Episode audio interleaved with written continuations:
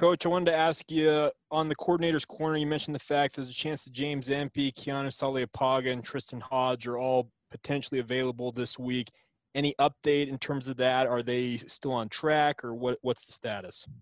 Um, I would still say all all up in the air. Sione Finau is another one I would add to that. All those guys I would say are um, in the position that they might be um, they might be available, but we're really going to have to see how the next 48 hours goes with them um, before we make a decision. I also wanted to ask in terms of a short week, you guys have to travel to Houston, obviously. What's the biggest key for you guys to be prepared for this game with one less day of preparation? Well, I think we've done most of that, um, just in terms of really getting to work fast and and flipping the page from our last game. I think our players have done a good job of that. Yesterday, um, they came in ready to work, and we told them we were going to get a jump on certain situations, which we practiced yesterday that we wouldn't normally do on a Monday. had a had a longer practice on a Monday than we typically do and so I think we've I think we've done a good job handling the short amount of work and and being ready quickly in, in terms of handling the mental part of it and and now it'll be a, a similar um, kind of last couple of days of just getting getting ourselves tightened up on a few scheme and and uh, technique items. Uh, yeah, coach. Kind of big picture now. Four games in. Uh, Zach, the numbers he's been putting up at quarterback have been pretty eye popping. What what have you seen that has been the biggest key to the step up he's made this year? Well, I would say um, first he's he's healthy. Um, you know, he came in last season and had the shoulder surgery, and his his arm was not at full strength, and I think everyone could see that and then was beginning to play himself back into position where he was feeling more comfortable and then had the thumb and then came back and didn't have full grip strength. And so i think the first thing is just that he's healthy and the ball's jumping out of his hand um, much with much more velocity than it did last year. And then I think the next thing is just the mental part of the game. I think Coach Roderick, Coach Roderick has done a great job working with him, and Zach has done a great job just studying and becoming more knowledgeable of our system. Being in the system for a third year, I think certainly helps him. And then I got to point out that his teammates are doing a really good job too. He's got a good line in front of him. He's got a lot of guys that are making plays around him. In in you obviously you've been the coordinator for a while now. I know you've tried to bring in different things from different offenses, but what about it? Uh, do you think is making it click so well this year in terms of who you have available and how they fit in what you want to do? I think I think first is just having a number of guys back with experience. I mean, pretty much everybody that we're playing with now has played in this system.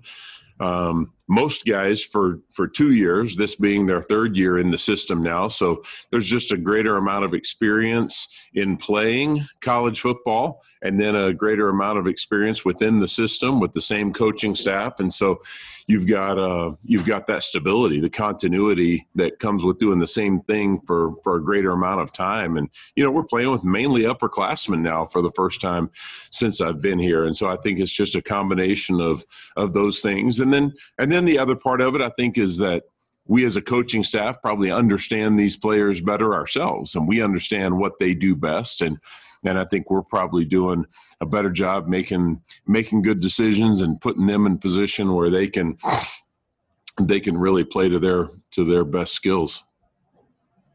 Appreciate it. Go ahead, Mitch. Yeah, Jeff. Uh, what maybe attributes or characteristics stand out when you watch Houston from their one game that they've played thus far on defense? Um, explosive, just big, powerful, fast guys at every position. I mean, they've got um, a very aggressive style about how they play in the defensive line. The ball is snapped and they're up the field in your face and they're attacking every play. Um, they've got linebackers who who um, has fast triggers and they're on you in a hurry. A lot of times it's not a blitz, but it feels like a blitz because they're filling those gaps so quickly. You got big safeties that are big hitters that can also cover. They play a lot of man match type coverage where even when it looks like a zone, it's really got a lot of man elements to it, and they've got the kind of guys who can who can uh, who can stick on you man to man. And so I, I really don't see a, a weakness at any position. And they've got guys who who are who are big and explosive at every spot. And to this point of, the week, I know it's a short week with with practices, but how have you felt about just maybe the the energy or the the the level of intensity that the, the players are maybe showing this week leading into such a, a big game this Friday? Yeah, I think we're where we need to be. I think so. I think I feel like um, we've had two good days of work, good focus from the players, and I think they recognize that this is a, a sizable challenge in front of them, both with a short week and a really good team that we're about to play. Go ahead, Jake. Coach, I wanted to ask you about Tyler Allgeier. He made the position changes the last couple of years between running back and linebacker. What about him as a running back makes you think that he has a can? Well, I guess maybe rephrase that. What makes you think that he can be your lead back? Why is he so effective? Uh, he's a he's a great combination of speed and power. You know, he's a he's a thick dude that's that's really strong and powerful, uh, but he's got the speed to run away from people too. And so I think you're you're seeing that when he gets in the open field, he's not just a not just a, a plugger that's going to run between the tackles and and get you those hard yards. He's a guy that when he gets to the second or third level he can stick his foot in the ground, accelerate, and run away from someone. And so I think it's the combination of of those two things. And um, you know, he really fits well what what we like to do on offense. We're a wide zone running team more than anything, and we're asking for guys to be one cut runners and get on their track and make a decision to get north and south when when the lane presents itself, and and that really suits his his skill set. He's known as a bigger back. Wait, list him at 220 pounds. Is that unique that he has that ability to be that one cut guy at the size he plays at?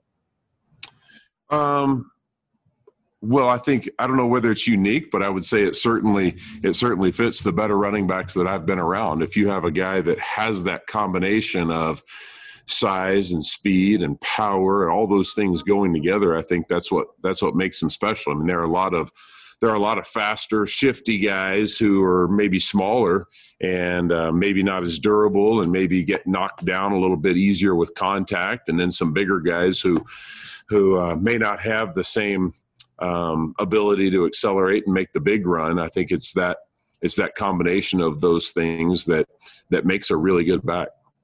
I've got one more question for you. I wanted to ask about your tight ends. We've seen the wide receivers get a lot of the, I guess, pub because of the stat lines they posted, Gunner and Dax. But in terms of the guys replacing Matt Bushman, how have they done? It's a pretty young group, but how have they done overall, in your opinion, through four games?